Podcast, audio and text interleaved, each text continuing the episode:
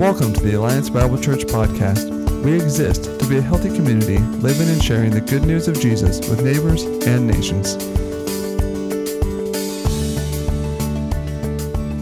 Uh, if you have your Bibles, you can turn to Nehemiah chapter 3. And my friend, Mr. Eric Morse, is going to read verses 1 through 12 for us this morning. Nehemiah chapter 3. I'll be reading from the Christian Standard Bible. the high priest, Eliashib, and his fellow priests began rebuilding the sheep gate. They dedicated it and installed its doors after building the wall to the Tower of the Hundred and the Tower of Hanal. They dedicated it. The men of Jericho built next to Eliashib and next to Zaccur, son of Imri, built. The sons of Hassenaah built the fish gate. They built with beams and installed its doors, bolts, and bars. Next to them, Meremoth, son of Uriah, son of Hakaz, made repairs. Beside them, Meshullam, son of Berechiah, son of Meshezabel, made repairs. Next to them, Zadok, son of Baana, made repairs. Beside them, the Tekoites made repairs. But their nobles did not lift a finger to help their supervisors. Joiada, son of Paseah, and Meshullam, son of Besodeiah, repaired the old gate. They built it with beams and installed its doors and bolts and bars. Next to them, the repairs were done by Malathiah and Gibeonite Jaddua, the Meronothite, and the men of Gibeon and Mizpah, who were under the authority of the governor of the region west of the Euphrates River. After him, Uzziel, son of Hariah, the goldsmith, made repairs, and next to him, Hananiah, son of the perfumer, made repairs. They restored Jerusalem as far as the broad wall. Next to them, Rephaiah, son of Hur, ruler of half the district of Jerusalem, made repairs. After them, Jedaiah, son of Haramath, made repairs across from his house. Next to him, Hattush, son of Hashbaniah, made repairs. Malchiah, son of Hiram, and Hashub, son of Pahath Moab, made repairs to another section as well as to the tower of the ovens. Beside him, Shallum, son of Hallohesh, ruler of half the district of Jerusalem, made repairs, he and his daughters. Thank you, Mr. Morris. I had him read because Lord knows I didn't want to. It was Tuesday of this week when I learned that this week is the week of the Super Bowl. You see, I, I had heard that it was playoff season, and I knew like I knew it was coming, but I didn't know that it was here until Tuesday. And it was Thursday by the time I was like, I should probably ask the Google which two teams are playing in the Super Bowl. So for the last three days, I have known which teams are playing in the big game today. Go sports. Move the thing to the other thing. I don't really follow sports much these days. I grew up watching a lot of baseball, football, basketball, um, but I just didn't really carry that into adulthood. I've just I've never paid for cable, so I don't care enough to go find things to watch. Um, but most years I'll end up watching the Super Bowl, not so much for the game, but for the friends and the food. And it used to be for the commercials, but now I can just watch those on YouTube at the same time without the interruptions of the football game. So if I'm watching the Super Bowl, it's mostly for the friends and the food that are there. Now, each of these teams has an active roster of 53 players. They also have coaches, team owners, operations employees, college scouts, video departments, equipment departments, facility management, business teams, communications teams, community relations, finance, IT teams, doctors, and more. So, regardless of who wins today, the chief thing to remember is that it takes a whole lot of people to make a professional football game happen. Each person has their job to do. They know, they know what their role is. If you're following along in the blanks, the first blank there, hopefully you've guessed it. If you haven't, you need to spend more time in middle school gymnasiums. Teamwork makes the dream work. Again, and I know, I know that's true because I've seen it on a, on a poster on butcher paper in a middle school gym. So it's got to be true. So today, the quarterback can't win the football game by himself, right? Without the offensive line, the quarterback would probably have a really bad day. Really bad day because defensive linemen are big and scary. Each person on the team must do their part to work toward the desired outcome. Hey there, my name is Wayne. I have a last name too, but I can't pronounce it. And I have the privilege of being the associate pastor here at Alliance Bible Church. Thank you for choosing to spend some time with us this morning as we gather together to, to praise God, to pray, and to proclaim the truth of His Scripture. Uh, thanks, Dave and the team, for all your preparation and prayer that went into worship this morning. It was amazing.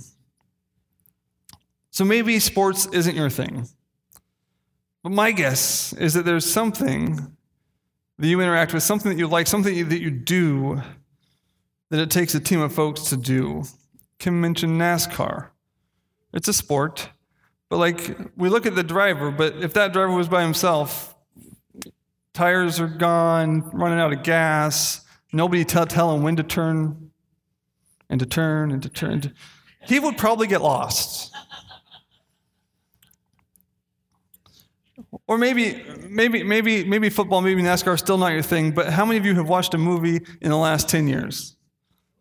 Like 10 years is a long time, so should be maybe most of us. Like, have you ever sat through at the end and tried to read the names of those 8 million people that worked on that movie? Like, a lot of them. Like, it hurts your brain to try and read them because they're like three across and they're going, and it took a lot of people to make that film. Or maybe you are or were in the school band, all those instruments working together to make one sometimes harmonious sound. I've been to some middle school band concerts, and it, but they're trying to work together right? And when they work together, it's beautiful.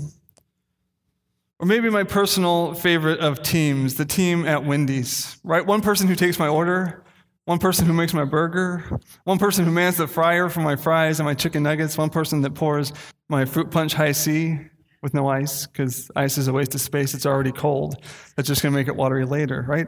That their, their teamwork makes my dream work. Today, as we look at Nehemiah in chapter 3, we'll see how each of the people building that wall did their part to accomplish the task that was before them. Let me pray as we dive into Scripture this morning. Holy Father, thank you for a chance to study your word. I pray today that you would open our hearts and our eyes to see and understand your truth. In Jesus' mighty name, amen. For the last couple of weeks, we've been in our series Rebuilding, looking at Nehemiah. A quick recap of where we've come so far Nehemiah got news about Jerusalem. He talked to the king. The king sent him back to Jerusalem to rebuild the walls. He took some horses with him. He took letters to people with forests, and he had the favor of the king. Nehemiah got there. Some neighbors weren't really thrilled about Nehemiah's plans to rebuild Jerusalem. Nehemiah went out at night to inspect the walls and put a plan together. And as we've seen thus far, God's favor has been with Nehemiah. In returning to Jerusalem to rebuild the walls, we see that Nehemiah's main concern was God's glory. Nehemiah's main concern was God's glory. We saw in chapters 1 and 2 that he fasted, he prayed, he mourned when he found out about his city. He was seeking what God would have. He wasn't seeking to build a name for himself, he was seeking to bring God glory and honor. He didn't leave his position as the cupbearer of the king to make that name for himself. The storyline is moving along nicely in chapters 1 and 2. Right? You've, you've met Nehemiah and a king, and there's opposition. Like it's all the things you want in a good story. But then you get to chapter 3, and I feel like the heading of chapter 3 should be We interrupt this story to bring you a list of names, most of which you cannot even pronounce. If you're reading through Nehemiah on your own, this may be a chapter that you're tempted to skim, like I have last week when I didn't know I was preaching from Nehemiah 3 and I was just reading through Nehemiah. Didn't spend a lot of time here. One commentary that I was reading said of this chapter the third chapter of Nehemiah is a detailed account of the way the gates and walls of the city of Jerusalem were rebuilt, focusing on the names of those who were involved in the construction. Can anything be more uninteresting than a list of names particular names most of us can hardly pronounce. So if, if you think this chapter might not be that interesting, don't worry. There's a guy who wrote a book about the Bible who's really smarty pants who thinks the same thing. But even with much of this chapter being names, I believe that there are truths that we can glean from these lists today. The words rebuilt or repaired are used over 40 times in this chapter. The folks we read about weren't building something new, they weren't starting from scratch. They were building what once was. Sure, it would look slightly different. It wouldn't be the exact same footprint as before, and there were changes to the wall, but it wasn't a new work. It was a rebuilding and a continuation of what God was doing. Uh, for me, it helps to like see what might have been happening. So we have a map. Um, that's a map. If you look at this one, I'm going to point with the green thing because we're going to. Anybody's going to start at the sheep gate, which is that one. It's small. I'm sorry, and he's going to work around counterclockwise. So this shows us all the gates, all the walls. This right here is the broad wall. This is a word that I can't read from where I am. You probably can't either, but if you can, you can tell me later what it says. But this is just the city. Um, go home and Google it. It helped me a lot instead of just reading this list of, of gates. But Nehemiah starts on the northeast with the sheep gate, works his way around down past the Tower of Ovens, which is like the baker's district. Like, I want to live there. Like, I'd always be hungry because it would always smell like bread, but it would always smell like bread. Right? So, this is, this is what we're working with. Nehemiah starts with the sheep gate, works, works his way around. His primary purpose in this chapter was to document for posterity in the official records the names and accomplishments of the people who worked on the wall. It is estimated that the circumference of the city at this time was about one and a half miles, enclosing perhaps 80 or 90 acres. In verses 1 through 3, we learn that Eliashib, the high priest, is out there with his fellow priests participating in the building of the wall. Now, this isn't a role that, that I would think a high priest would probably do. Manual labor wasn't a part of his regular roles and descriptions and his duties as a high priest. But the high priest and the other priests used their consecrated hands to do manual labor. And this shows that he considered the work on the wall to be a ministry to the Lord. He considered the work on the wall to be a ministry to the Lord. Your next blank, building the walls, was a ministry to the Lord. The high priest was out there, the other priests were out there with him building. Anything that we do can be done for the Lord. First, 1 Corinthians 10:31 says, "So whatever you eat or drink or whatever you do, do everything for the glory of God." Sometimes in the church, we can slip into thinking that some tasks or some things that we do are important and can be used to glorify God, and that others can't. We, we think that some work is just work, and other work is God's work. We see this with tasks inside the church when it comes to how much people value different roles, right? One person might teach an adult Sunday school class, and that's fantastic, and the other person might just teach the kids. One person reads the scripture, very sorry about today's reading, Eric, you did wonderfully. Well, the other one just does announcements. But without someone teaching kids Sunday school or, or kids' church, in a generation, we wouldn't need anybody to teach the adult Sunday school class. Without somebody giving announcements, we wouldn't know about these upcoming events that matter a lot for what our church is walking through. Our work is a ministry if we do it for the Lord. And that's true inside the church walls. I would say these four walls, but like we have like 1,300 different walls in this place. But it's also true outside the walls of the church. When I'm volunteering in a PE class for City View, I can do that for the glory of God. If you're volunteering at an elementary school and listening to first graders read, you can do that for the glory of God. Whether you're turning a wrench, crunching numbers, managing employees, delivering Amazon packages, you can do that for the glory of God. Sacredness of work depends not on its nature, but on its purpose and spirit. These priests sanctified a common wall. In the first 12 verses of this chapter, we see many different people and many families listed. We see people from um, Jericho and people from Tekoa. These were cities that were 15 and 11 miles away from Jerusalem, but their people were willing to travel and work for part of what God was doing. We also see in these verses that all kinds of people were willing to do the work. That's when your blanks, all kinds of people were willing to do the work. We see in the text that a goldsmith, a perfumer, a ruler, and a man with his daughters worked on the wall. It seems that a perfumer and a goldsmith, in my mind, might be odd choices for moving stones and rebuilding a wall. But each was called upon to do their part. A ruler, a perfumer, a goldsmith, and this guy with his daughters could have chosen to rest and to not be a part of the work, right? The goldsmith could have just hung out, waited till the walls were good, and then start smithing his gold. A great many people have got a false idea about the church, said evangelist D.L. Moody. They have got an idea that the church is a place to rest in, to get into a nicely cushioned pew or chair and contribute to the charities, listen to the minister, and do their share to keep the church out of bankruptcy is all they want. The idea of work for them, actual work in the church, never enters their mind. But these people were out moving stones, priests, perfumers, and a man with his daughters. Of the five, gate, of five gates in the text, it tells us that they installed the doors, the bolts, and the bars. These new gates may have looked slightly different than the previous gates of Jerusalem, but their essentials were the same. Similarly, some of the ways that, that we engage as a community of Christ followers, as the church with our community, may look different than a previous generation, but the essentials will remain. We will communicate the message differently, but the message is the same. My guess is the first walls of Jerusalem had doors that had beams and bars, just like these ones did.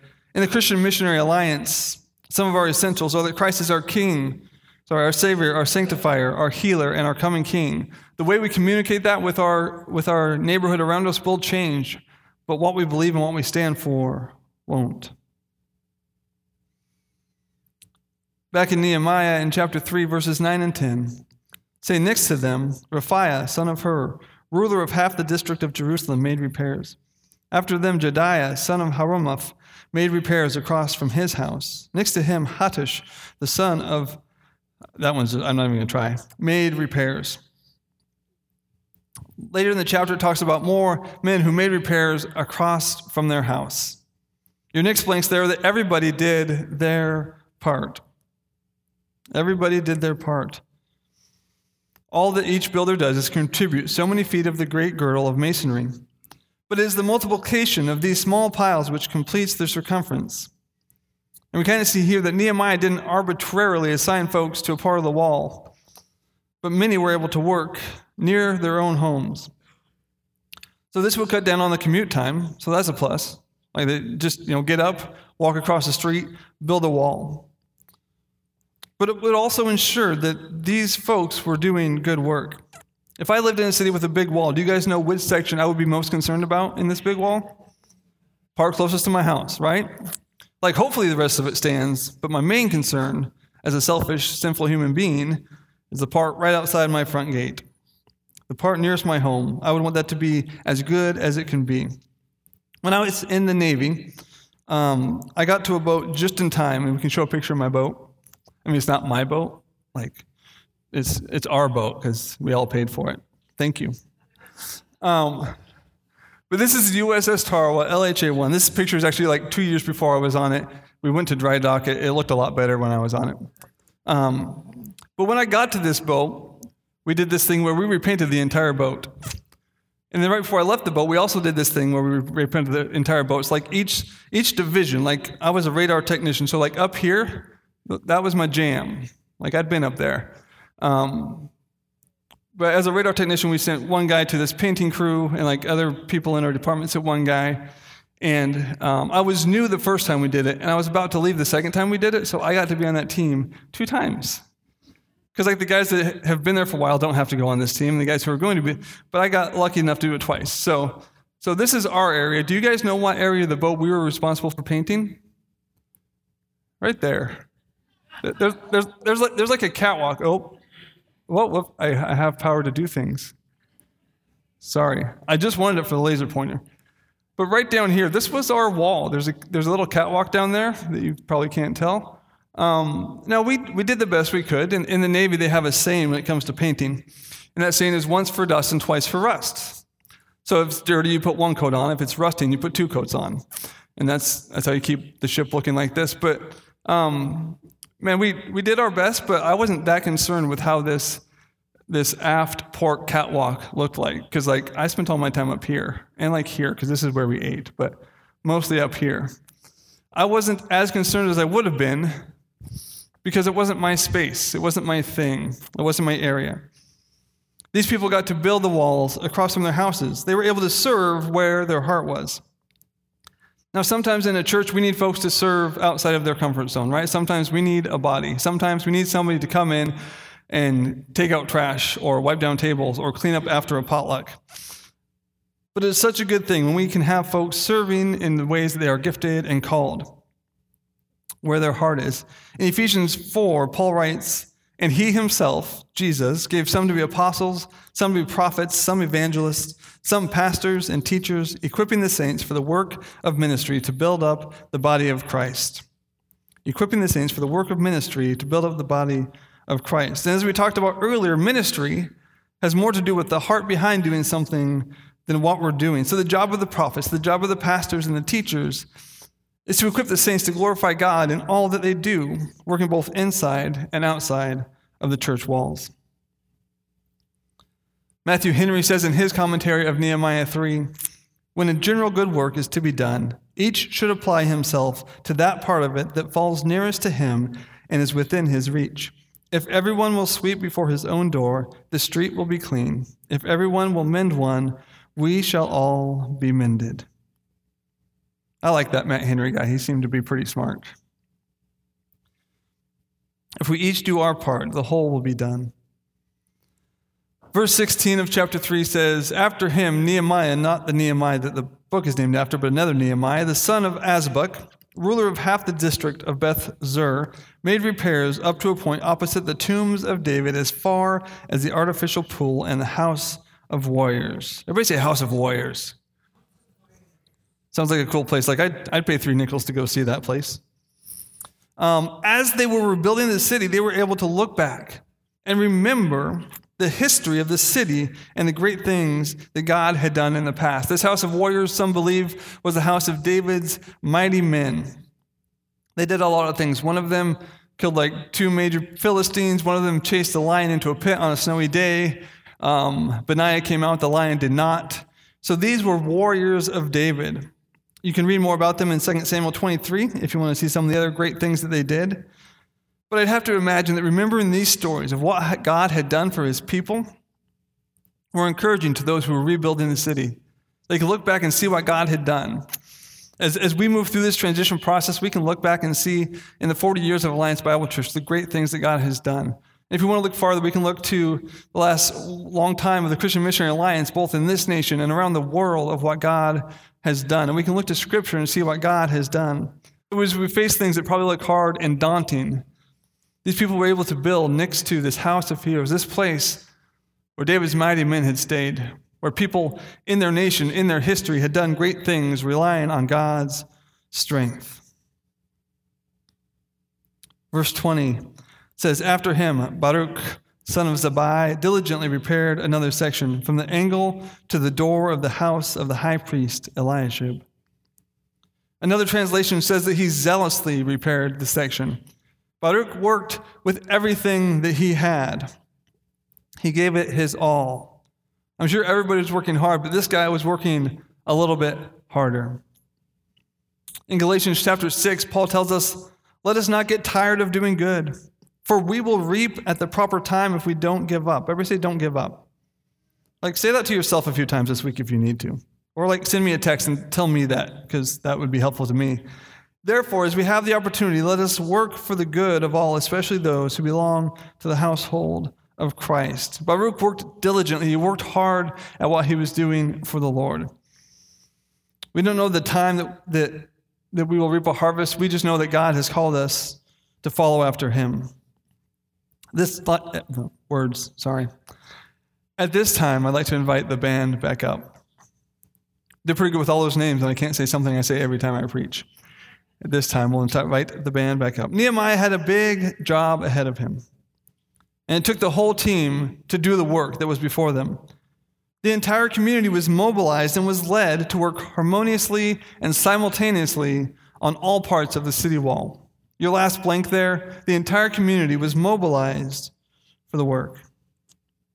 The job before them was big and likely a bit daunting, overwhelming, but with everyone working, it was able to be accomplished. A commentary that I read this week said this Unfortunately, many churches have it completely turned around. It is said that today the churches resemble more than anything else a football game played in a large stadium. There are 80,000 spectators in the stands who badly need some exercise, and there are 22 men on the field who could badly use a rest. The success of rebuilding Jerusalem was never guaranteed, but each person was willing to work unto the Lord and to do the job that was set before them. Let me leave you with this brief poem today. Be up and doing, with a heart for any fate, still achieving, still pursuing, learn to labor and to wait.